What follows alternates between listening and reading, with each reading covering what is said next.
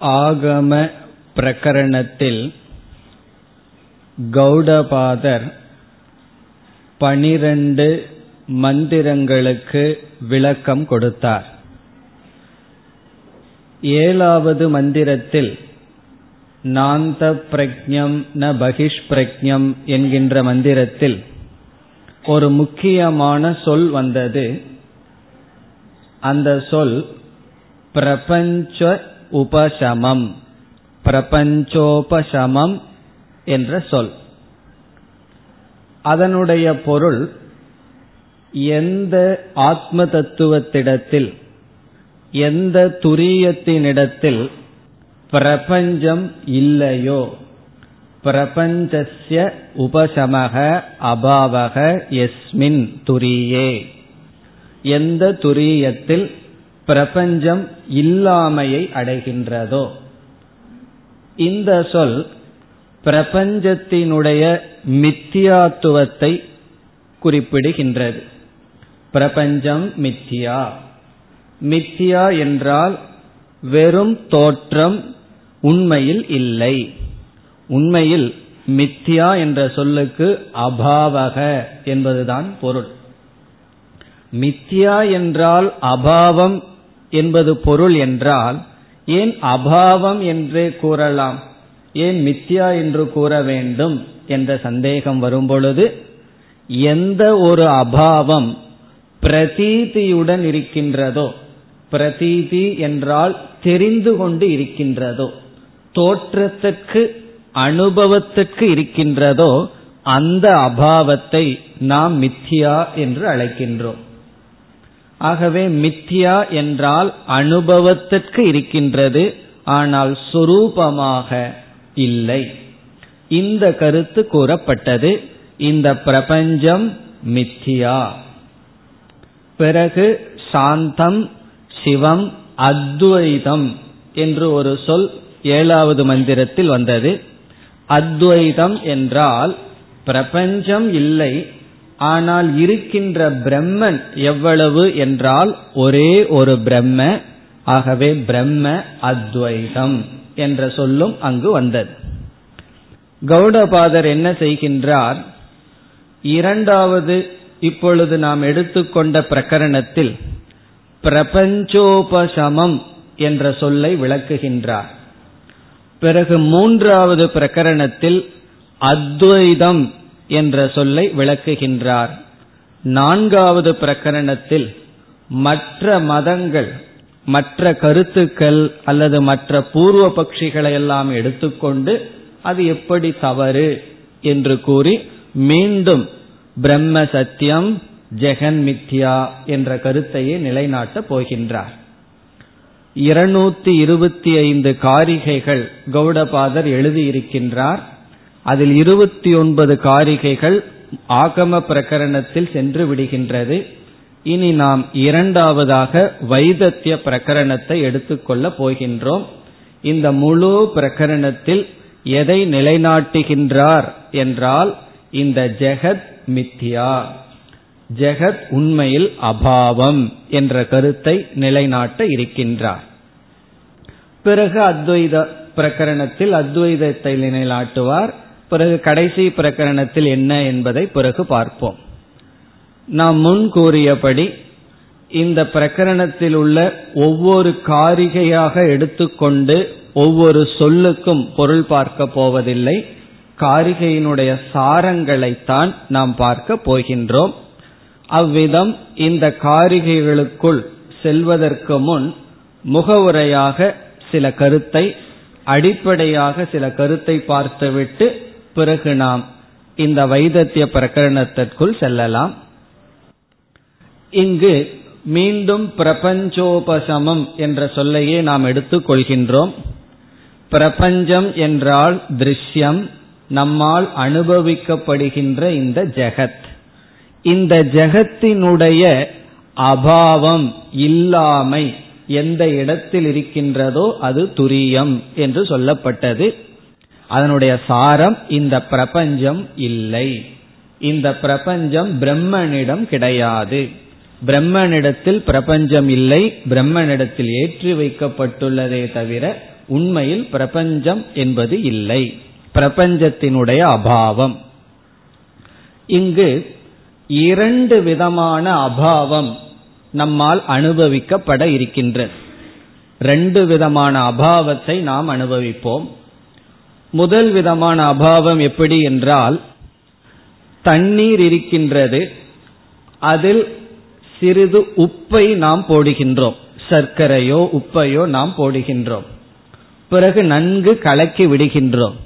அதற்கு பிறகு நாம் உப்பை பார்த்தால் நம்முடைய கண்ணுக்கு உப்பு தெரியுமா என்றால் தெரியாது. ஆகவே உப்பு தெரியாத நிலையையும் கூட அபாவம் என்று சொல்வோம். காரணம் என்ன என்றால் நம்முடைய அனுபவத்துக்கு அங்கு உப்பு இல்லை. ஆனால் உண்மையில் உப்பு தண்ணீரில் இருக்கின்றதா இல்லையா என்றால் சுவைத்து பார்த்தால் நமக்கு தெரியும் அதில் உப்பானது இருக்கின்றது. ஒரு விதமான அபாவம் அது வெளி தோற்றத்துக்கு வராத நிலையில் இருக்கின்ற அபாவம். கண்ணுக்கு தெரியவில்லை. ஆகவே அபாவம் என்று சொல்கின்றோம். ஆனால் சத் அது இருக்கின்றது. அங்கு லவணம் சத் பரந்து ந திருஷ்யதே. அங்கு உப்பானது சத்தாக இருக்கின்றது ஆனால் தெரியவில்லை. கண்ணுக்கு தெரியாத பொழுது அதை அபாவம் என்று நாம் கூறுவோம். ஆனால் வெளித்தோற்றத்துக்கு வராத நிலையில் இருக்கின்றது. பிறகு இரண்டாவது அபாவம் நம்முடைய வேதாந்தத்தில் கூறப்படுகின்ற உதாரணம். கயிறு இருக்கின்றது. அந்த கயிற்றில் பாம்பானது தெரிந்து கொண்டு இருக்கின்றது. ஞானம் வந்தவுடன் அந்த பாம்பானது மறைந்து விடுகின்றது. இப்பொழுது பாம்பினுடைய மறைவு இருக்கின்றதல்லவா? அந்த அபாவம் எப்படிப்பட்டது? வெளி தோற்றத்திற்கு வராத நிலையில் அந்த பாம்பு சென்று விட்டதா? என்றால் இல்லை. பாம்பினுடைய அபாவம் ஒரு விதமான அபாவம் அது அசத் ரூபமான அபாவம். பாம்பு இல்லை என்றால் என்ன புரிந்து கொள்கின்றோம்? பாம்பு அசத் என்று புரிந்து கொள்கின்றோம். இப்ப முதல் விதமான அபாவத்திற்கு பல உதாரணம் கொடுக்கலாம். விதை இருக்கின்றது அந்த விதைக்குள் மரம் இருக்கின்றது அந்த மரம் இப்பொழுது அபாவமாக இருக்கின்றது ஆனால் சத்தாக இருக்கின்றது. வெளித்தோற்றத்துக்கு வராமல் அவ்வக்தமாக இருக்கும் பொழுதும் வியக்தமாக இருப்பவைகள் அபாவமாக இருக்கின்றது. ஆனால் பாம்பு கயிற்றில் பாம்பானது அபாவரூபமான அபாவமாக இருக்கின்றது. அது இல்லை அதனுடைய இருப்பே அங்கு கிடையாது. இந்த இரண்டு அபாவத்தில் இந்த பிரபஞ்சம் எப்படிப்பட்ட அபாவம் என்பது இப்பொழுது கேள்வி. நாம் அனுபவிக்கின்ற இந்த உலகம் எப்படிப்பட்ட அபாவத்தில் இருக்கின்றது? அத்வைதத்தை தவிர எல்லா மதவாதிகளும் இந்த பிரபஞ்சம் அவ்வக்தமாக பிரம்மனிடத்தில் இருக்கின்றது. இந்த பிரகிருதியானது புருஷனிடம் இரண்டு நிலையில் இருக்கின்றது. வியக்தமாக இருந்தால் இந்த உலகம் அதே இது கண்ணுக்கு தெரியாமல் இருக்கின்றது. ஆனால் அசத்தாக எப்பொழுதும் ஆவதில்லை.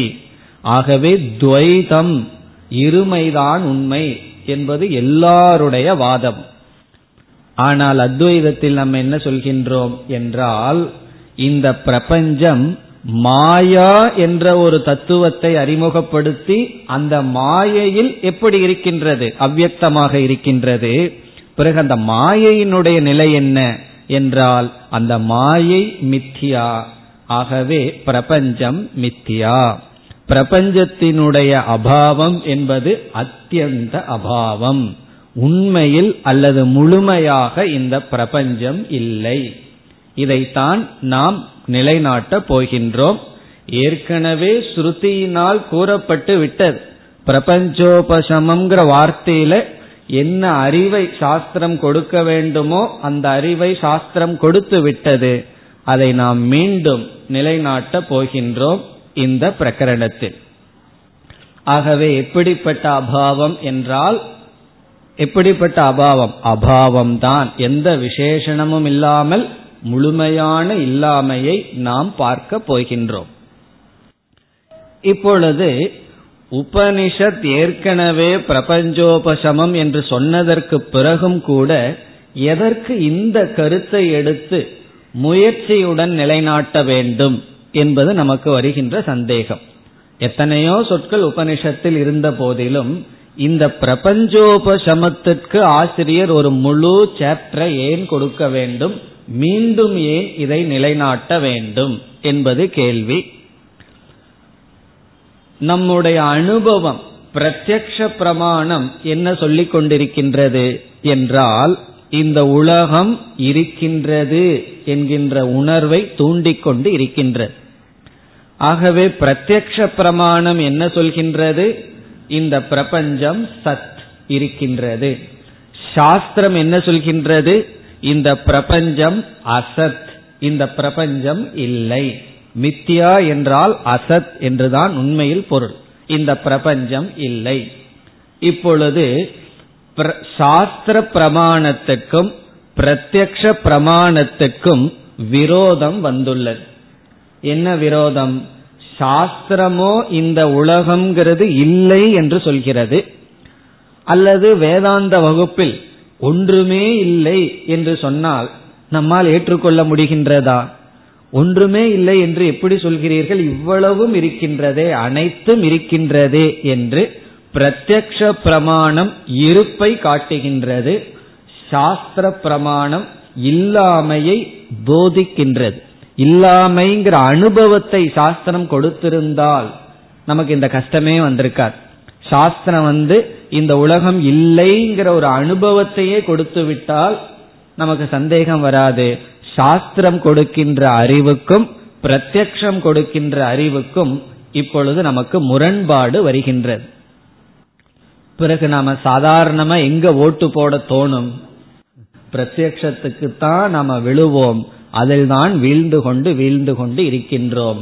இப்ப எதிலிருந்து எதற்கு நம்ம முன்னேறணும்? பிரத்யக்ஷ பிரமாணத்தில் இருக்கிற விசுவாசத்திலிருந்து சாஸ்திர பிரமாணத்திற்கு சென்று அந்த அறிவில் நாம் நிலை பெற வேண்டும். ஆகவே மீண்டும் இந்த கருத்து விளக்கப்படுவதற்கு காரணம் நமக்கு தடையாக இருப்பது நம்முடைய பிரத்யக்ஷ பிரமாணம். நம்முடைய பிரத்யக்ஷ பிரமாணம் நம்முடைய அனுபவங்களே நமக்கு தடையாக இருக்கின்றது. அதாவது நாமே நமக்கு தடையாக இருக்கின்றோம். இப்ப எந்த சாஸ்திரம் வந்து உபதேசிச்சதோ அதே சாஸ்திரமே தடையா இருக்கு. ஒரு கோணத்தில் பார்த்தா. காரணம் என்னவென்றால் சாஸ்திரமே சில அத்தியாரோபத்தை எல்லாம் செஞ்சு வச்சிருக்கு. சாஸ்திரத்து மேல ஸ்ரத்த குரு மேல ஸ்ரத்த பிறகு என்ன? எத்தனையோ சாதனைகள் மீது ஸ்ரத்தை. இதெல்லாம் என்னென்ன கடைசியில ஒண்ணு இல்லைன்னு சொல்றதுக்கு முன்னாடி இல்லாத ஸ்ரத்தையெல்லாம் புதுசா வேற சாஸ்திரம் உற்பத்தி பண்ணி வச்சிருக்கு. சாஸ்திரம் வர்றதுக்கு முன்னாடி உபனிஷத்து வேதாந்தத்து மேல ஒரு விசுவாசமும் கிடையாது ஒரு விதமான சத்தியத்துவ புத்தியும் கிடையாது. ஆனா சாஸ்திரத்துக்கு வந்த என்ன புதுசா சில சத்தியத்துவ புத்தி எல்லாம் வந்திருக்கு. அப்ப கடைசியில என்ன அப்டக்கல்னா சாஸ்திரமே சில சத்தியத்துவத்தை எல்லாம் நமக்கு கொடுத்து வச்சிருக்கு. பிறகு அவைகளே இந்த பிரபஞ்சம் தவறு இந்த பிரபஞ்சம் இல்லை என்ற புத்திக்கு தடையாக இருக்கின்ற. ஈஸ்வரனை பத்தி நம்ம நினைக்காம இருந்தோம். சாஸ்திரத்துக்குள்ள வந்து அதிக சத்தியத்துவம் ஈஸ்வரன் மீது வந்துள்ளது. சாஸ்திரத்தின் மீதும் வந்துள்ளது. இப்படி இருக்கும்போது இந்த உலகத்தின் மீது இல்லாம இருக்குமானா உலகத்தின் மீதும் இருக்கின்றது. ஆகவே நாம் என்ன செய்ய போகின்றோம்? பிரத்யக்ஷ பிரமாணத்தில் இருக்கின்ற நம்பிக்கையை விடுத்து சாஸ்திர பிரமாணத்தில் நம்பிக்கையை வச்சு அந்த அறிவை நாம் நிலைப்படுத்துவதற்காக மீண்டும் பிரபஞ்சோபசமம் என்ற சொல் விளக்கப்பட இருக்கின்ற. இனி என்ன அடிப்படையில் கௌடபாதர் இந்த அத்தியாயத்தில் இந்த கருத்தை நிலைநாட்டப் போகின்றார் என்று இப்பொழுது பார்க்க வேண்டும். கௌடபாதரினால் பிரத்யக்ஷ பிரமாணத்தையே துணையாக கொண்டு பிரபஞ்சத்தினுடைய இல்லாமையை நிலைநாட்ட முடியாது. காரணம் என்ன? அதுதான் பகைவனாக இருந்து கொண்டு இருக்கின்றது. பிரத்யக்ஷ பிரமாணம்தான் துவைதத்தை காட்டிக்கொண்டே இருக்கின்றது. ஆகவே பிரத்யக்ஷத்தினுடைய துணையை கௌடபாதர் நாட முடியாது. சாஸ்திர பிரமாணத்தினுடைய நாடலாம். ஆனால் எவ்வளவுதான் சாஸ்திரம் சொன்னாலும் சாஸ்திரம் சொல்லுதே அப்படிங்கிற புத்தி தான் நமக்கு இருக்கும். ஆகவே கௌடபாதர் என்ன செய்ய போகின்றார்?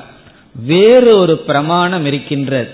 அதை அனுமான பிரமாணம் என்று நாம் கூறுகின்றோம். அந்த அனுமான பிரமாணத்தை இப்பொழுது துணையாக எடுத்துக்கொள்ள போகின்றார். அனுமான பிரமாணத்தை துணையாக எடுத்துக்கொண்டு அதனுடைய துணை கொண்டு சாஸ்திரம் கூறிய கருத்தை நிலைநாட்டப் போகின்றார் அல்லது உறுதிப்படுத்த போகின்றார். உண்மையில் உறுதிப்படுத்த போகிறார்னு தான் சொல்லணும். ஸ்ட்ரென்தன் த சாஸ்திரம் வித் அனுமானம். இப்ப அனுமானம் என்ற ஒரு பிரமாணம் இந்த அத்தியாயத்தில் கையாளப்படுகின்றது.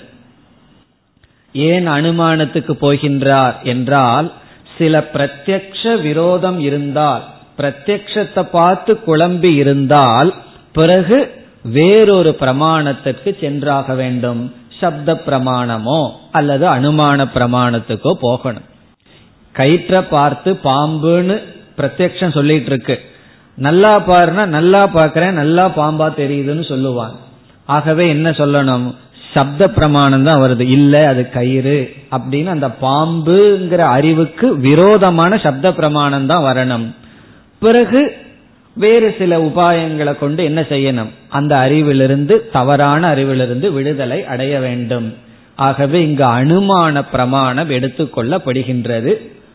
ஆகவே அனுமான பிரமாணத்தின் துணை கொண்டு இங்கு கௌடபாதர் என்ன செய்ய போகின்றார்? இந்த பிரபஞ்சம் மித்தியா என்ற சாஸ்திர பிரமாணத்தினால் கிடைத்த அறிவை உறுதிப்படுத்த போகின்றார். உண்மையில் அனுமான பிரமாணத்தினாலேயே பிரபஞ்சத்தை மித்தியா என்று நிலைநாட்ட முடியாது. ஏற்கனவே கிடைத்த அறிவு அனுமான பிரமாணத்தின் துணை கொண்டு உறுதிப்படுத்தப்படுகின்றது. ஆகவே நாம் என்ன தெரிஞ்சிருக்கணும் என்றால் அனுமானம் என்றால் என்ன? இந்த அனுமான பிரமாணத்தில் பயன்படுத்தப்படுகின்ற சில அங்கங்களை நாம் தெரிந்திருக்க வேண்டும். அப்பொழுதுதான் நாம் இந்த அத்தியாயத்தை நன்கு ரசிக்க முடியும் அல்லது இந்த அத்தியாயத்திற்குள்ளேயே பிரவேசம் செய்ய முடியும். இந்த அனுமானம்ங்கிறது ரொம்ப பெரிய சப்ஜெக்ட் அதை நம்ம ஆரம்பிச்சோம் அப்படின்னா என்ன ஆகும்னா ரொம்ப நாள் இழுக்கும். அதனால சுருக்கமாக நமக்கு எவ்வளவு தேவையோ அந்த அளவு பார்க்க போகின்றோம். அனுமானம்ங்கிற பிரமாணத்துல என்னென்ன அறிவு நமக்கு இருந்தால் இந்த அத்தியாயத்தை மேனேஜ் பண்ண முடியுமோ அந்த அளவு தான் பார்க்க போறோம். இதெல்லாம் தர்க்க சாஸ்திரத்திலிருந்து எடுத்து பார்க்க போறோம். இல்லையே எனக்கு கொஞ்சம் அதிகமா பார்க்க ஆசையா இருக்கு அப்படின்னு சொன்னா தவறு கிடையாது. ரொம்ப அதிகமா பார்க்கறக்கு ஆசையா இருந்தா தான் தவறும். காரணம் என்ன தெரியுமோ இந்த தர்க்கத்துல ரொம்ப புத்தி போயிடுதுன்னு சொன்னா வஸ்துவிலிருந்து நம்ம விலகி போயிடுவோம் ஒரு ஆசிரியர் சொல்ற ரொம்ப தர்க்கம் படிச்சா அடுத்த பிறவியில கழுதியா தான் பரப்போமா அப்படியே சொல்ற ராமராய கவின்னு சொல்லி ஒரு பெரிய பண்டிதர். அவர் சொல்றார் கர்தப ஜென்ம. காரணம் என்னன்னா காகிதத்திலேயே இருப்போமே தவிர கருத்தில் இருக்க மாட்டோம். வெறும் அந்த புஸ்தகத்திலேயே தான் இருப்போமே தவிர கருத்துக்கு செல்ல மாட்டோம். அதே சமயத்துல அனுமானம்ங்கிறது கொஞ்சம் தேவை. ஏன்னா புத்தியை கொஞ்சம் கூர்மப்படுத்துறதுக்கு. இப்ப புத்தியை கூர்மப்படுத்துறதுக்கு அனுமானம் தேவை. அதே சமயத்துல ரொம்பவும் பயன்படுத்த கூடாது நம்முடைய எல்லாருடைய ப்ராப்ளமும் என்ன தெரியுமோ? பேலன்சிங் இல்லாம இருக்கிறது தான். எல்லாத்துலயும் சாப்பாடு முதல் கொண்டு எது அளவு அப்படின்னு கண்டுபிடிக்கிறதுல தான் பெரிய அச்சீவ்மெண்டே இருக்கு. எந்த பேசுறதாகட்டும் அல்லது ஒருத்தர்கிட்ட எந்த அளவுக்கு ரிலேஷன்ஷிப் வச்சுக்கணும் கிளாஸ் ஸ்டூடெண்டே ஆகட்டுமே. எவ்வளவு தூரம் பழகணும் அதுல நமக்கு பேலன்சிங்கே தெரியறது கிடையாது. ஒரு பெரிய டிஸ்கவரி என்ன பண்ணணும் தெரியுமோ? எது எனக்கு அளவு? இனி ஒருத்தருக்கு ஒன்னு அளவா இருக்கலாம். என்னுடைய மனதிற்கு என்னுடைய வயது மனது எனக்கு எது அளவுன்னு தெரிஞ்சிருக்கணும். அப்படி நம்ம அளவாக தர்க்கத்தை பார்க்க போறோம். நான் ஏன் இவ்வளவு பீடிகையோட சொல்றேன்னா தர்க்கத்தை ஆரம்பிச்சோன்னா சில பேர்த்துக்கு பயம் வந்துடும் ரொம்ப டீப்பா போக போறாரு இது கிளாஸோட நிறுத்திக்கலாம்னு நினைக்க வேண்டாம். அளவா தான் பார்க்க போறோம். புரிகிற அளவு தர்க்கத்தை பார்த்து விட்டு பிறகு என்ன செய்ய போகின்றோம்? இந்த அத்தியாயத்திற்குள் நுழைய போகின்றோம். இந்த பிரகரணமே தர்க்க ரீதியாகத்தான் செல்ல இருக்கின்றது. முதலில் தர்க்கத்தை பார்க்கறதுக்கு முன்னாடி இந்த பிரத்யக்ஷ பிரமாணத்துல நம்ம ரெண்டு கருத்தை பார்க்கலாம். ஒன்று உண்மையில் பிரத்யக்ஷ பிரமாணம் சத்தியமான அறிவைத்தான் கொடுக்க வேண்டும் என்ற நியதி கிடையாது. கண் வந்து உண்மையத்தான் காட்டணுங்கிற நியதி கிடையாது. கண் வந்து பொருளை காட்டுது. அந்த பொருள் உண்மையாகவும் இருக்கலாம் பொய்யாகவும் இருக்கலாம். அதனாலதான் கண்ணு வந்து பாம்பையும் காட்டுது கயிறையும் காட்டுது. ஆகவே முதல் கருத்து பிரத்யக்ஷ பிரமாணம் என்னைக்குமே சத்தியத்தை தான் போதிக்கணுங்கிற நியமம் இல்லை.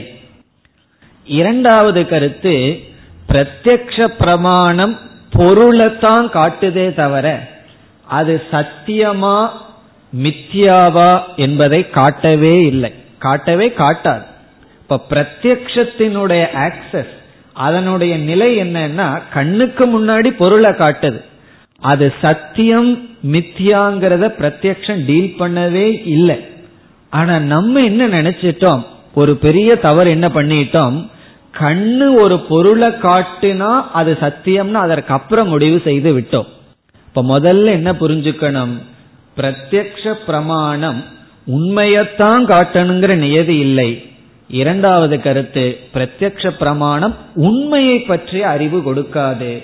கண்ணுக்கு முன்னாடி பொருளை காட்டும். பிறகு எதனுடைய அடிப்படையில் உண்மை பொய்னு முடிவு பண்ணணும்? சாஸ்திரம் தர்க்கம் இவைகளெல்லாம் வச்சுதான் அது உண்மையா? எந்த அளவுக்கு அதுல சத்தியத்துவம் இருக்குன்னு நாம் முடிவு செய்ய வேண்டும். இது பிரத்யக்ஷத்தினுடைய சொரூபம். இனி நம்ம அனுமான பிரமாணத்துக்கு செல்கின்றோம். அனுமானத்துல பல அங்கங்கள் இருக்கின்றது. இப்பொழுது ஐந்து அங்கங்களை நாம் பார்க்க போகின்றோம். அனுமான பிரமாணத்தினுடைய லட்சணம் கடைசியில பார்ப்போம். அனுமானம் அதனுடைய லட்சணம் என்ன? அது கடைசியில பார்ப்போம். இந்த அனுமானம் ஐந்து அங்கங்களுடன் கூடியது. முதல்ல நம்ம ஒரு உதாரணத்தை பார்த்துருவோம். உதாரணம் சொன்னாவே உங்களுக்கு தெரியும். அந்த உதாரணத்திலிருந்து ஒவ்வொரு அங்கத்தை புரிந்து கொள்வோம். காலை வேளையில் பகல் வேளையில வெயில் இருக்கு. ஒரு மலையில வந்து புகையை நாம் பார்க்கின்றோம். பிறகு என்ன முடிவுக்கு வருகின்றோம்? புகையை பார்த்த உடனே என்ன சொல்றோம்? அங்க நெருப்பு இருக்கின்றது. இப்ப நெருப்பு இருக்கின்றது என்ற அறிவை நாம் அடைந்து விட்டோம். எந்த ஒரு அறிவை அடைய வேண்டுமென்றால் அதை நாம் பார்த்திருக்க வேண்டும். இப்பொழுது நெருப்பை கண்ணினால் பார்த்தோமா? என்றால் பார்க்கவில்லை. இரவா இருந்தாலும் கூட அந்த கலர்ல பார்த்துருவோம். அதனாலதான் பகல் வெயில்னு சொல்லிட்டோம். பகல் வேலையில வெயில் அடிச்சிட்டு இருக்கு நம்ம தூரத்திலிருந்து பர்வதத்தை மலைய பார்க்கிறோம். அந்த மலையில புகைய மட்டும் பார்க்கின்றோம். பிறகு என்ன அறிவை அடைகின்றோம்? அங்கு நெருப்பு இருக்கின்றது. இப்பொழுது அங்கு நெருப்பு இருக்கின்றது என்ற அறிவு எந்த பிரமாணத்தினால் அடையப்பட்டது என்பது கேள்வி. சமையலறையில போறோம் கண்ணுக்கு நேர நெருப்ப பாக்கிறோம் நெருப்பு இங்கு இருக்கிறதுங்கிற ஞானத்தை அடையிறோம் எதனால்? பிரத்யக்ஷ பிரமாணத்தினால. கண் என்கின்ற இந்திரியத்தினால் நெருப்பு என்ற அறிவானது அடையப்பட்டது. இப்பொழுது மலையில் நெருப்பு இருக்கின்றது என்ற அறிவு எந்த பிரமாணத்தினால் எந்த அறிவை கொடுக்கும் கருவியினால் அடையப்பட்டது என்றால் அதற்கு பெயர்தான் அனுமானம். ஆகவே அனுமானம் என்ற பிரமாணத்தினால் மலையில் இருக்கின்ற நெருப்பு கண்ணினால் பார்க்கப்படாத பொழுதும் நெருப்பு என்கின்ற ஞானம் நமக்கு அடையப்பட்டுள்ளது. இதுதான் அனுமான பிரமாணம். இதுல வந்து அஞ்சு அங்கம் இருக்கும்னு பார்த்தோம். இப்ப முதலில் மலை இருக்கின்றது. ரொம்ப தூரத்துல நம்ம இருக்கோம். ஆகவே அந்த மலைக்கு பக்கத்துல நம்ம போக முடியவில்லை. மிக அருகில் இருந்ததுன்னா அனுமானம் எல்லாம் பண்ணிட்டு இருக்க வேண்டாம். இப்ப பக்கத்துல கிச்சன் இருக்கு. அது இப்ப இருக்கிற பிளாட்ல கிச்சனுக்கு நம்ம ரூமுக்கு எவ்வளவு தூரம் இருக்க போகுது? ரெண்டு ஸ்டெப் இருக்க போகுது. அங்க கிச்சன்ல வந்து நெருப்பு இருக்கா இல்லையான்னு சொல்லி இங்க டிராயிங் ரூம்ல உட்காந்துட்டு அனுமானம் எல்லாம் பண்ணிட்டு இருக்க வேண்டாம். என்ன செய்யலாம்? ரெண்டு ஸ்டெப் நடந்து போய் பார்த்துட்டு வந்துடலாம். அங்க இருக்கா? இல்லையான்னு சொல்லி. ஆனா மழை இருக்கே ரொம்ப தூரம் இருக்கு. ஆகவே பிரத்யக்ஷத்துக்கு அங்க ஆக்சஸ் இல்லை. பிரத்யக்ஷத்தினால அவ்வளவு சுலபமா அந்த மலையை நம்ம அணுக முடியவில்லை. ரொம்ப சுலபமா ஒரு ஸ்டெப்ல போய் பார்க்கறதா இருந்தா அனுமானம் எல்லாம் பண்ணி புத்தியை ரொம்ப செலவு பண்ண வேண்டிய அவசியமே இல்லை. கண்ணுல பார்த்துட்டு வந்துடலாம். ஆனா மலை எங்க இருக்கு வெகு தூரத்தில் இருக்கு.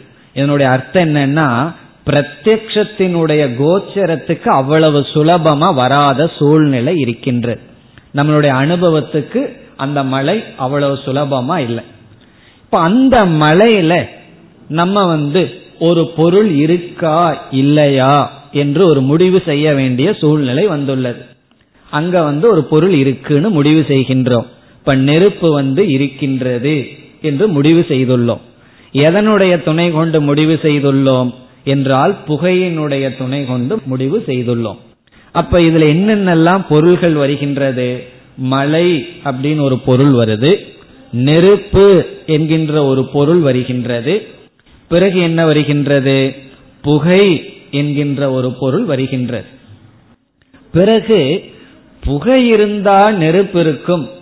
இந்த அறிவு நமக்கு எங்க கிடைச்சதுன்னா யாகசாலையில எல்லாம் பார்த்திருக்கோம். சின்ன வயதிலிருந்து எங்கெல்லாம் புகைஞ்சிருக்கோ அங்க நெருப்புனாலதான் புகை உற்பத்தி ஆகு உள்ளது என்று இந்த நெருப்பிலிருந்து புகையானது உற்பத்தி ஆகின்றது புகையினுடைய உற்பத்திக்கு காரணம் என்ன?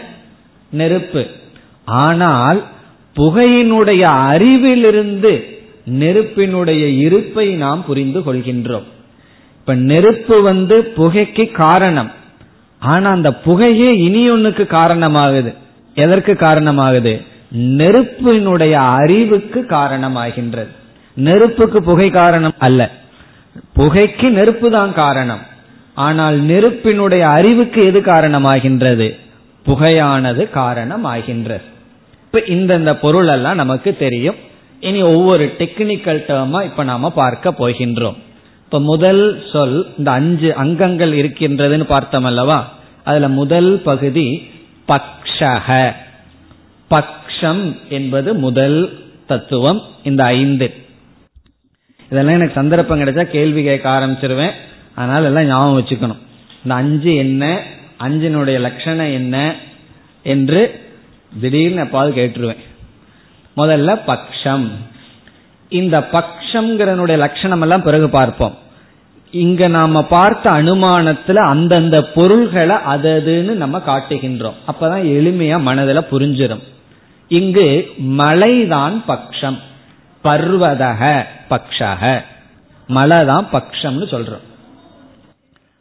பிறகு இரண்டாவது என்னவென்றால் நெருப்பிருக்கின்றதல்லவா அதைய வந்து சாத்தியம் என்று சொல்கின்றோம். இரண்டாவது சொல் சாத்தியம் நெருப்பு. உதாரணத்தோடு பார்த்துட்டோம்னா சுலபமா புரிஞ்சிடும் உதாரணத்தை விட்டு பார்த்தா தான் கொஞ்சம் கஷ்டமா இருக்கும் இப்ப முதல்ல வந்து பக்ஷம் இரண்டாவது வந்து சாத்தியம் மூன்றாவது வந்து ஹேதுகு காரணம் ஹேதுகு. அது என்ன? புகை. ஹேதுகு என்பது இங்கு புகை. நான்காவது வியாப்திகி. வியாப்திகி. வியாப்தின்னு என்னன்னு பிறகு பார்ப்போம். ஐந்தாவது திருஷ்டாந்தக. எக்ஸாம்பிள் உதாகரணம் திருஷ்டாந்தக. நான்கு வியாப்தி. ஐந்து திருஷ்டாந்தக. உதாரணம் எக்ஸாம்பிள் இங்க என்ன எக்ஸாம்பிள்னா யஜ்ஞசாலை. அந்த காலத்துல பாகசாலை சொல்லுவார்கள். இப்ப சொல்ல முடியாது. காரணம் என்ன? புகையில்லாத ஒரே ஒரு இடம் என்ன தெரியுமோ? கிச்சன் தான். டிராயிங் ரூம்லயாவது சிகரெட் புகையாவது இருக்கும். கிச்சன்ல அந்த புகையும் கூட இருக்காது. காரணம் என்ன? அந்த மாதிரி இருக்கு இன்னைக்கு. அப்படி யாகசாலையில் என்ன பார்க்கிறோம்? புகைய பார்த்திருக்கோம் நெருப்ப பார்த்திருக்கோம். அந்த உதாரணத்தை நம்ம மனசுல வச்சுட்டு மலையில வந்து நெருப்பு இருக்கின்றதுங்கிற முடிவை செய்துள்ளோம். இப்ப என்னென்ன பார்த்திருக்கோம்? பக்ஷம் சாத்தியம் ஹேதுகு வியாப்திகி திருஷ்டாந்தக எது எது எதுன்னு ஞாபகம் வச்சுக்கணும். மலை பக்ஷம் நெருப்பானது சாத்தியம் புகையானது ஹேது. வியாப்தியினுடைய லட்சணத்தை பிறகு பார்ப்போம். பிறகு உதாகரணம்ங்கிறது திருஷ்டாந்தகங்கிறது எக்ஸாம்பிள் யாகசாலை இனி இந்த ஒவ்வொன்றினுடைய லட்சணத்தை பார்ப்போம். பக்ஷத்தினுடைய லட்சணம் என்ன? கேதுவனுடைய சாத்தியத்தினுடைய லட்சணம் என்னன்னு ஒவ்வொன்றாக பார்க்கலாம். ரொம்ப டெக்னிக்கலான லட்சணத்தை விட புரிஞ்சுக்கிற அளவு நம்ம இலக்கணத்தை பார்க்க போறோம். பக்ஷம் என்றால் எந்த இடத்துல ஒன்றை நம்ம நிச்சயம் செய்ய போறோமோ அந்த இடத்துக்கு பேரு பக்ஷம். பக்ஷம் என்பது எந்த இடத்து எங்கு சாத்தியமானது சந்தேகிக்கப்பட்டுள்ளதோ அது பக்ஷம். எந்த இடத்துல சாத்தியம் சாத்தியம்ங்கிறது ரெண்டாவது நம்ம சொன்னது. சந்தேகிக்கப்படுகிறதோ அந்த இடம் பக்ஷம். சந்திக்த சாத்தியவான் பக்ஷகன்னு தர்க்கசாஸ்திரம் சொல்லப்படும். சந்திக்தம்னா சந்தேகப்படும். சாத்தியம் எங்கு சந்தேகிக்கப்படுகிறதோ அந்த இடம் பக்ஷம். இப்ப வந்து நெருப்பு இருக்கின்றதா இல்லையாங்கிற சந்தேகம் எந்த இடத்துல வந்திருக்கு? பாகசாலையில வரல. அல்லது யாகசாலையில வரல. நமக்கு வந்த இடம் என்ன? பிரத்யத்தினால பார்க்க முடியாத இடம் பர்வதம். இப்ப அந்த பர்வதம் அப்படிங்கிறது பட்சமா இருக்கு. ஏன்னா அந்த இடத்துலதான் ஏதோ ஒரு சாத்தியத்தை செய்ய போறோம்.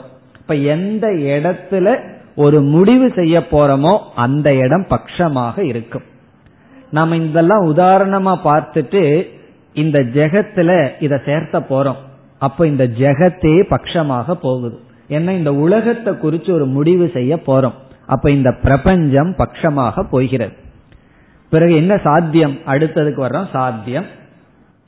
சாத்தியத்தினுடைய லட்சணம் என்ன? மிக சுலபம். சாத்தியம்ங்கிற வார்த்தையிலேயே நமக்கு அர்த்தம் தெரிகிறது. சாதனியம். தீர்மானிக்கப்பட வேண்டியது. சாத்தியத்துக்கு லட்சணம் நிச்சயம் செய்யப்பட வேண்டியது.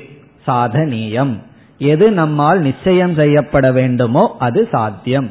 அதனாலதான் இங்க நெருப்பு சாத்தியமா இருக்கு. நம்ம இந்த ஜெகத்துல சேர்த்த போனா ஜெகத்து பட்சமா இருக்கும். சாத்தியம் நம்ம என்ன முடிவு செய்ய போறோம்?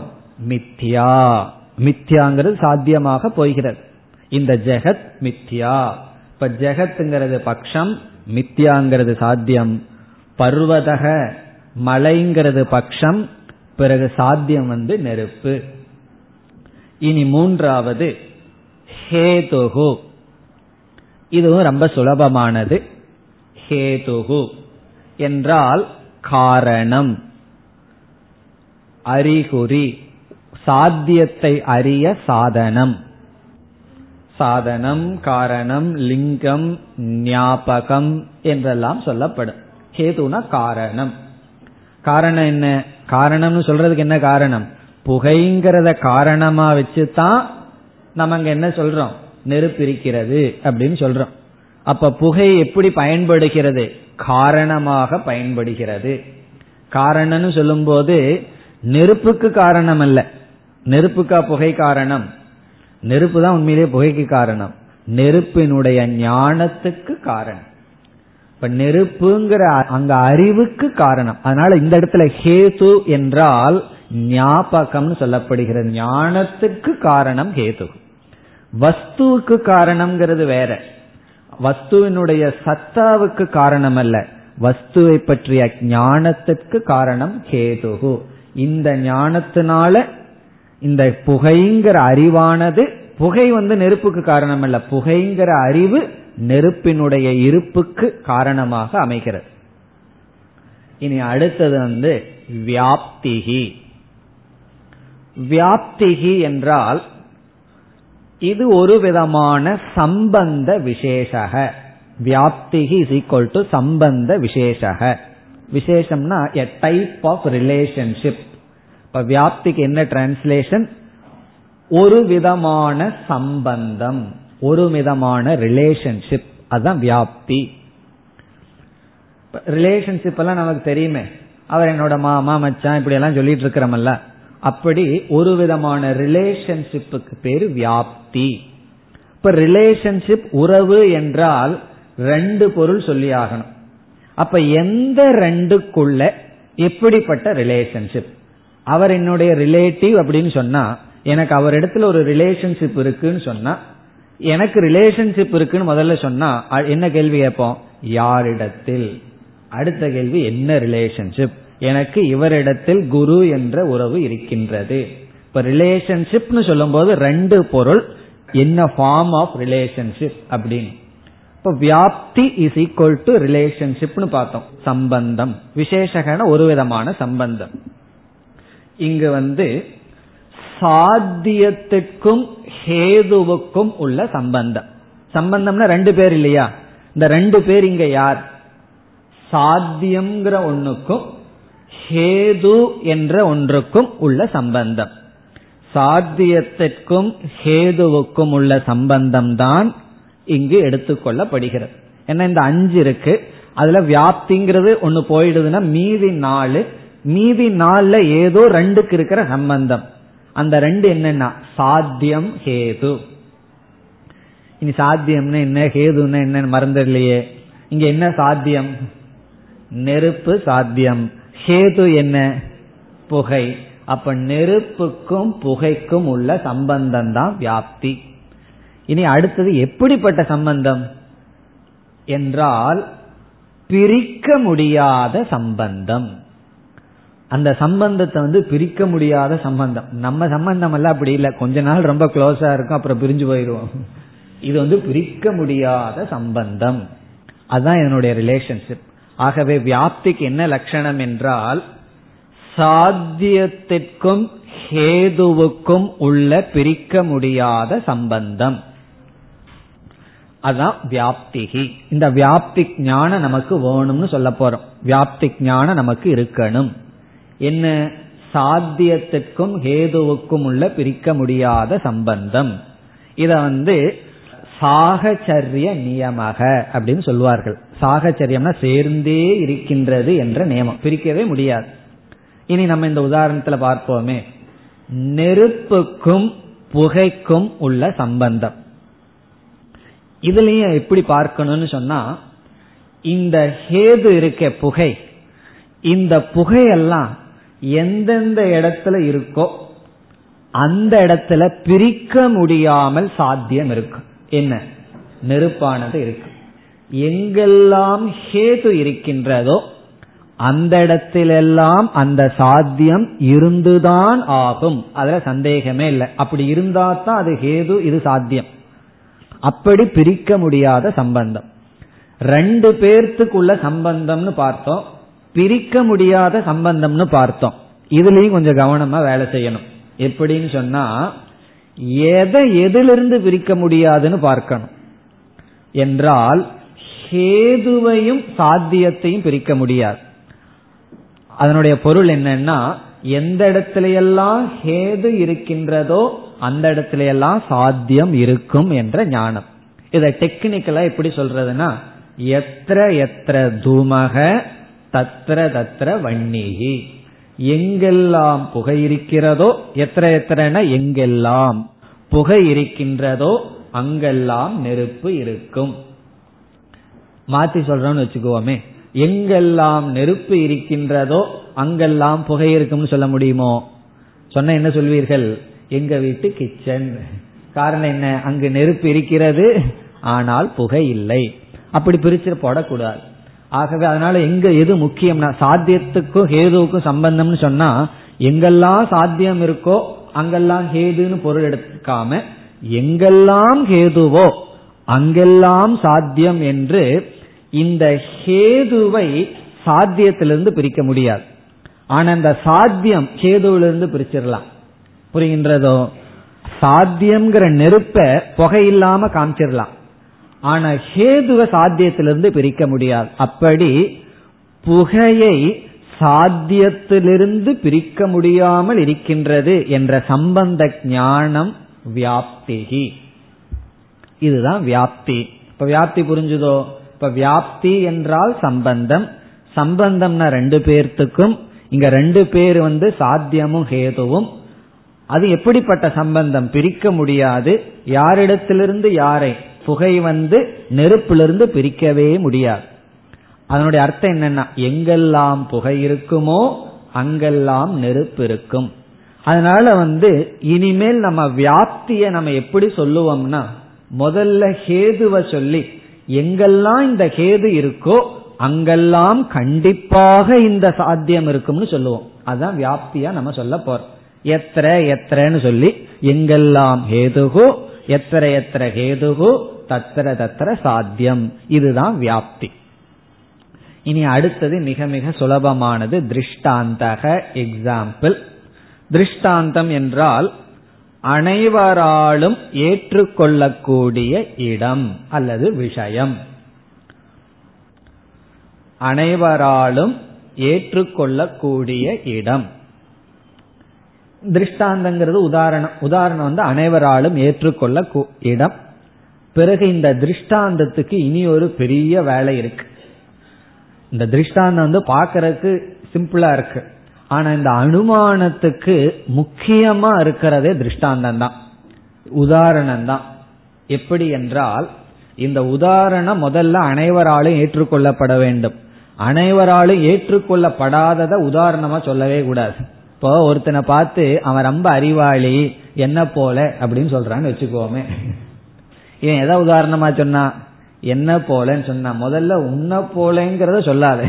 அவன் அறிவாளியா இல்லையாங்கிறது பிறகு பார்ப்போம். நீ அறிவாளின்னு நிர்ணயம் பண்ணினதுக்கு அப்புறம் தானே உன்ன போலன்னு சொல்ல முடியும். அப்ப திருஷ்டாந்தம்னு சொன்னா கான்ட்ரவர்சி இல்லாத இடம். எல்லாராலும் ஏற்றுக்கொள்ளக்கூடிய இடம். இனி ஒரு முக்கியமான காரியம் அந்த திருஷ்டாந்தம் பண்ணுது. அதனாலதான் இந்த திருஷ்டாந்தத்தை என்ன சொல்வார்கள்? வியாப்தி பூமிகி என்று சொல்வார்கள். அது என்ன காரியம் பண்ணுதுன்னு சொன்னா இந்த வியாப்தி ஞானத்துக்கு காரணமாக இருப்பது திருஷ்டாந்தம். இனி அதுக்குள்ள வியாப்தினா மறந்துடலையே. வியாப்தி ஞானத்துக்கு மூலமாக இருப்பது திருஷ்டாந்தம். இல்ல வீட்டுல போய் ஹோம்ஒர்க் பண்ணிட்டு வாங்க அடுத்த கிளாஸ்ல இதெல்லாம் எனக்கு ஃபெமிலியர் ஆயிரணும் நெக்ஸ்ட் கிளாஸ்ல இப்ப திருஷ்டாந்தத்தினுடைய முக்கியமான ரோல் என்ன? வியாப்தி ஞானத்துக்கு காரணமாக இருத்தல். உதாரணத்தை பார்த்தா புரிஞ்சிடும். இங்கே உதாரணத்தில் என்ன வியாப்தி ஞானம் எங்கெல்லாம் புகை இருக்கின்றதோ அங்கெல்லாம் நெருப்பு இருக்கின்றது. இந்த அறிவு எனக்கு வரணும்னு சொன்னா ஒரு ரெண்டு பொருளை எடுத்துட்டு ஒரு பொருளை நான் சாத்தியம்னு சொல்லி இனி ஒரு பொருளை சாதனை அதாவது ஹேது என்று நிர்ணயம் பண்ணி இந்த ரெண்டு பொருளுக்குள்ள பிரிக்க முடியாத சம்பந்தம் இருக்கு. இந்த மூன்று அறிவு எனக்கு எங்கிருந்து கிடைச்சது? நான் ஒரு பொருளை எடுத்துட்டு அந்த பொருளை சாத்தியம்னு சொல்லி இனி ஒரு பொருளை எடுத்துட்டு அதை ஹேது அப்படிங்கிற ஸ்டேட்டஸ் அந்த பொருளுக்கு கொடுத்து இந்த ரெண்டையும் பிரிக்க முடியாம இருக்குதுங்கிற ஞானத்தையும் நான் அடையிறேன். எங்கிருந்து அடைந்தேன்? என்பது கேள்வி. திருஷ்டாந்தத்திலிருந்து தான் அடைஞ்சிருக்கும்.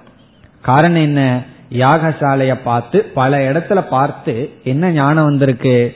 எங்கெல்லாம் இந்த புகை இருக்கோ அங்கெல்லாம் இன்வேரியபிளி கண்டிப்பாக இந்த நெருப்பு இருந்திருக்கு. ஆகவே புகைக்கு ஹேதுங்கிற ஸ்டேட்டஸ் கொடுக்கலாம் தன்மை கொடுக்கலாம். இந்த சாத்தியம் வந்து புகையினுடைய ஞானத்தினால நிர்ணயிக்கப்படுவதனால இந்த நெருப்புக்கு சாத்தியம்ங்கிற ஸ்டேட்டஸ் கொடுக்கலாம்.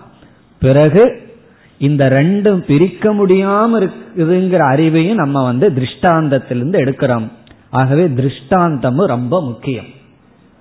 நம்ம வந்து இதுல திருஷ்டாந்தத்தை நிலைநாட்டித்தான் இந்த பிரகரணத்துக்குள்ளேயே செல்ல போறோம். காரணம் என்ன? திருஷ்டாந்த சித்தி ஆனாத்தான் ஒரு பொருளை ஹேதுன்னு சொல்லி இனி ஒரு பொருளை சாத்தியம்னு சொல்லி வியாப்தின்னு சொல்ல முடியும். அப்ப திருஷ்டாந்தம் கடைசியில் இருந்தாலும் இதற்கு முன்னாடி இருக்கின்ற மூணையும் நிர்ணயம் பண்றதே திருஷ்டாந்தம் தான் உதாரணம் தான் வியாப்தி ஹேது சாத்தியம். இதை நிச்சயம் பண்றதே திருஷ்டாந்தம். இதெல்லாம் என்னன்னா இதெல்லாம் அனுமானத்தில் இருக்கின்ற ஐந்து அங்கங்கள். பக்ஷம் சாத்தியம் ஹேதுகு வியாப்திகி திருஷ்டாந்தக. இனி அனுமானத்தினுடைய லட்சணத்தை பார்ப்போம். அனுமானம் சொல்லினுடைய லட்சணத்தை பார்க்கின்றோம். முதல்ல அதனுடைய லட்சணத்தை உங்களுக்கு சொல்லிட்டு பிறகு விளக்குகின்றேன். வியாப்தியுடன் கூடிய வியாப்தியுடன் கூடிய ஹேதுவை பட்சத்தில் பார்த்தல். இதுதான் லட்சணம். வியாப்தியுடன் கூடிய ஹேதுவை பட்சத்தில் பார்த்தல். வியாப்தி விசிஷ்ட ஹேதோகோ பக்ஷே தர்ஷனம். சமஸ்கிருதத்துல சொன்ன வியாப்தி விசிஷ்ட ஹேதோகோ பக்ஷே தர்ஷனம். தமிழ்ல சொன்னா வியாப்தியுடன் கூடிய ஹேதுவை பக்ஷத்தில் பார்த்தல். இப்படி பார்த்தா என்ன ஞானம் வருமோ அது அனுமானத்தினுடைய பிரயோஜனம். இப்ப அனுமானம்ங்கிற பிரமாணம்ங்கிறது என்ன? அனுமானம்ங்கிறது ஒரு மீன்ஸ் ஆஃப் நாலேஜ் ஒரு பிரமாணம். அந்த பிரமாணம்ங்கிறது என்னன்னா இந்த வேலையை செய்யறது. எந்த வேலையை செய்யறது? வியாப்தியுடன் கூடிய ஹேதுவை பட்சத்தில் பார்த்தல். உண்மையிலேயே இதை நான் விளக்க கூடாது. நீங்களே வீட்டுல போய் எந்த வியாப்தின்னு என்ன அதனோட சேர்ந்த ஹேது எங்க பட்சத்துல எப்படி பார்க்கறதுன்னு முடிவு செய்யணும். இருந்தாலும் சுருக்கமா விளக்கம் பார்ப்போம். இதே உதாரணத்துல இங்க என்ன வியாப்தி? வியாப்தி ஞானம்ங்கிறது எது? எங்கெல்லாம் புகை இருக்கின்றதோ அங்கெல்லாம் நெருப்பு இருக்கின்றது. இந்த அறிவு மனசுல வச்சுக்கணுமா? இந்த வியாப்தி ஞானத்தை மனசுல வச்சுட்டு இந்த பிரிக்க முடியாத சம்பந்தம் இருக்கின்றதுங்கிற ஞானத்துடன் வியாப்தியுடன் கூடிய ஹேது இப்படிப்பட்ட ஞானத்துடன் மீண்டும் எதைய பார்க்கணும்? எங்கெல்லாம் புகை இருக்கின்றதோ அங்கெல்லாம் நெருப்பிருக்கும் என்ற அறிவுடன் புகையை எங்கு பார்ப்பது? என்றால் பக்ஷ பருவதத்தில் பார்த்தல். சாத்தியம் வராது. சாத்தியம்ங்கிறது ரிசல்ட் தானே. இப்ப வியாப்தியுடன் கூடிய ஹேதுவை பட்சத்தில் பார்த்தல். இப்ப இதை புரிஞ்சுக்கிறதுக்கு விதவிதமா பார்ப்போம். ஒரு சின்ன குழந்தை அது வந்து யாகசாலையோ பாகசாலைக்கோ போனதே கிடையாது. எதை பார்க்குது? புகைய பார்க்குது. ஆனா எங்கெல்லாம் புகை இருக்கின்றதோ அங்கெல்லாம் நெருப்பு இருக்குங்கிற அறிவு அந்த குழந்தைக்கு இல்லை. புகையத்தான் பார்க்குது. அந்த புகை ஞானம் வந்தாச்சு. புகையே பார்க்கலின்னா ஒண்ணும் பண்ண முடியாது. புகைய பார்த்து புகைங்கிற ஞானம் வந்தாச்சு. ஆனா அந்த ஹேது இது புகை அப்படிங்கிற அறிவானது நெருப்புங்கிற அறிவை கொடுக்கறதுக்கு பயன்படுமா? பயன்படாது. காரணம் என்ன? புகைய பார்த்தாச்சு புகைய பார்த்தால் புகைக்கு பின்னாடி நெருப்பு இருக்குனுங்கிற அறிவு வெறும் புகைய பார்த்தா மட்டும் நமக்கு கிடைக்காது.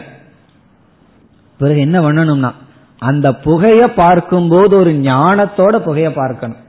அந்த ஹேதுவை ஒரு அறிவோட பார்க்கணும். அப்பதான் அது ஹேதுவாகவே இருக்கும். இல்லைன்னா அது வெறும் திருஷ்யமா இருக்கு. ஏதோ பாக்குறேன் புகைய பாக்கிறேன் அவ்வளவுதான். இந்த புகைய பார்க்கும்போது ஒரு அறிவு நமக்கு வேணும். அந்த அறிவு என்னன்னா வியாப்தி விசிஷ்ட ஹேதுகு.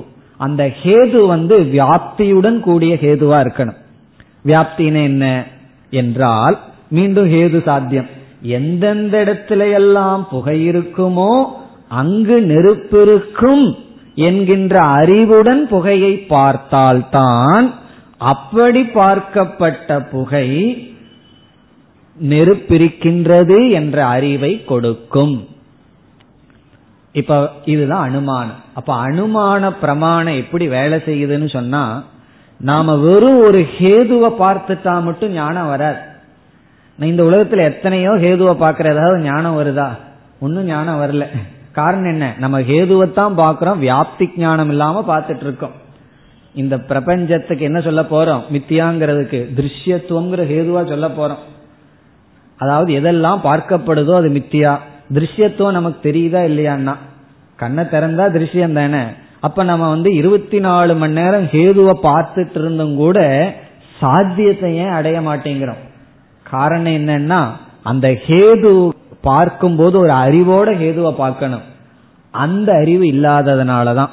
அந்த வியாப்தி ஞானம் இல்லாம ஹேதுவை பார்த்தோம்னா ஹேதுவை பார்த்தாலும் ஞானத்தை அடைய மாட்டோம். வியாப்தி ஞானத்தோட ஹேதுவை பார்த்துட்டோம்னு வச்சுக்குவோமே கண்டிப்பா சாத்திய ஞானத்தை அடைஞ்சிருவோம். இப்ப அனுமானம் என்றால் வியாப்தி ஞானத்துடன் ஹேதுவை பட்சத்தில் பார்த்தல்.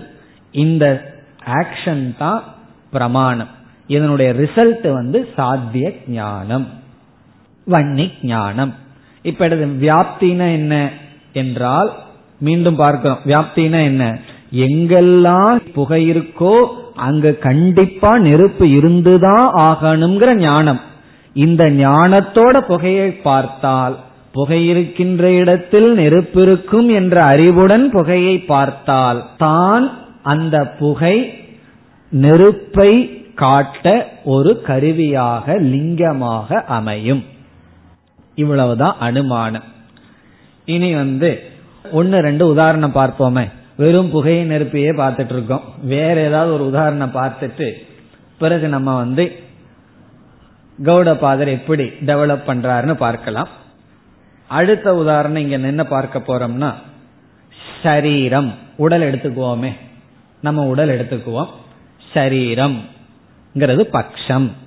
இனி ஒரு உதாரணம் அவ்வளவுதான். சரீரம்ங்கிறது பக்ஷம். இந்த உடலை வச்சு என்ன சாத்தியம் பண்ணலாம்? என்ன வேணாலும் சாத்தியம் பண்ணலாம்.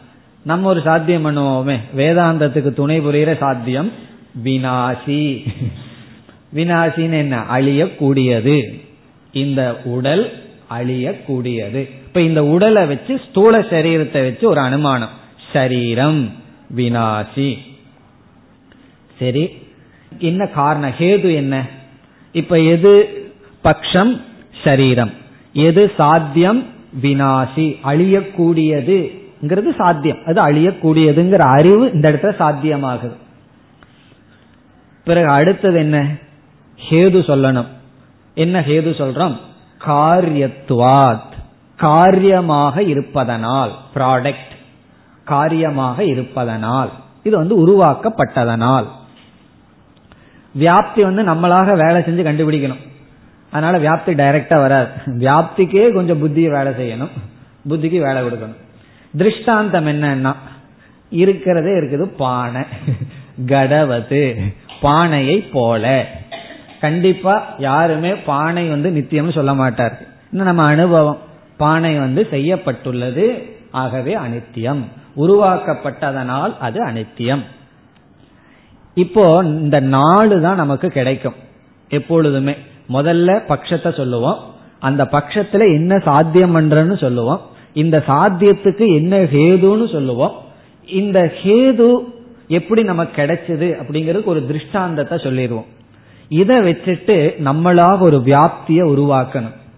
கஷ்டம் கிடையாது சுலபம் தான் என்ன வியாப்தி உருவாக்கணும்? முதல்ல வியாப்தினா என்ன? அது மறந்துடக்கூடாது.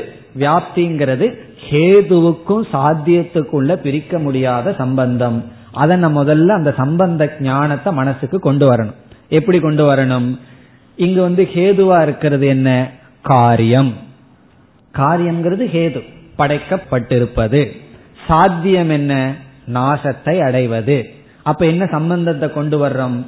எங்கெல்லாம் படைக்கப்பட்டுள்ளதாக இருக்கின்றதோ அங்கெல்லாம் அழிவுக்குட்பட்டதாக இருக்கும். எத்திர எத்திர காரியத்துவம் தத்திர தத்திர வினாசித்துவம் எங்கெல்லாம் காரியம் இருக்கின்றதோ அங்கெல்லாம் அழிவுக்கு உட்பட்டதாகவே இருக்கும் அதெல்லாம் அழியும். எதெல்லாம் காரியமோ அதெல்லாம் அழியும். இந்த ஞானத்தை மனசுல வச்சுக்கணும். என்ன ஞானம்? இதுதான் வியாப்திங்கிறது. சம்பந்தம். ஹேதுக்கும் சாத்தியத்துக்குள்ள பிரிக்க முடியாத சம்பந்த ஞானம். இப்ப இந்த ஞானத்தோட என்ன செய்யணும்? இனிமேல் தான் அனுமானம் பண்ணணும். அனுமானம் நீங்க எப்படி பண்ணுவீர்கள்? இந்த வியாப்தி விசிஷ்ட ஹேதோகோ பக்ஷே தர்ஷனம். இந்த ஞானம் என்ன? எதெல்லாம் உருவாக்கப்பட்டுள்ளதோ அதெல்லாம் அழியும் என்ற ஞானத்தோட நம்ம சரீரம்ங்கிற பட்சத்துல ஹேதுவை பார்க்கணும். காரியம் படைக்கப்பட்டுள்ளதுங்கிற ஹேதுவ சரீரம்ங்கிற பட்சத்துல வெறும் படைக்கப்பட்டுள்ளதுன்னு பார்த்தோம்னா நமக்கு வந்து வினாசிங்கிற ஞானம் வராது. படைக்கப்பட்டுள்ளதுங்கிற ஞானம் மட்டும் இருந்ததுன்னு என்ன பண்ணிட்டு இருப்போம்? சும்மா பர்த்டே சாக்லேட் தான் கொடுத்துட்டு இருப்போமே தவிர வினாசிங்கிற புத்தி வராது. படைக்கப்பட்டுள்ளது.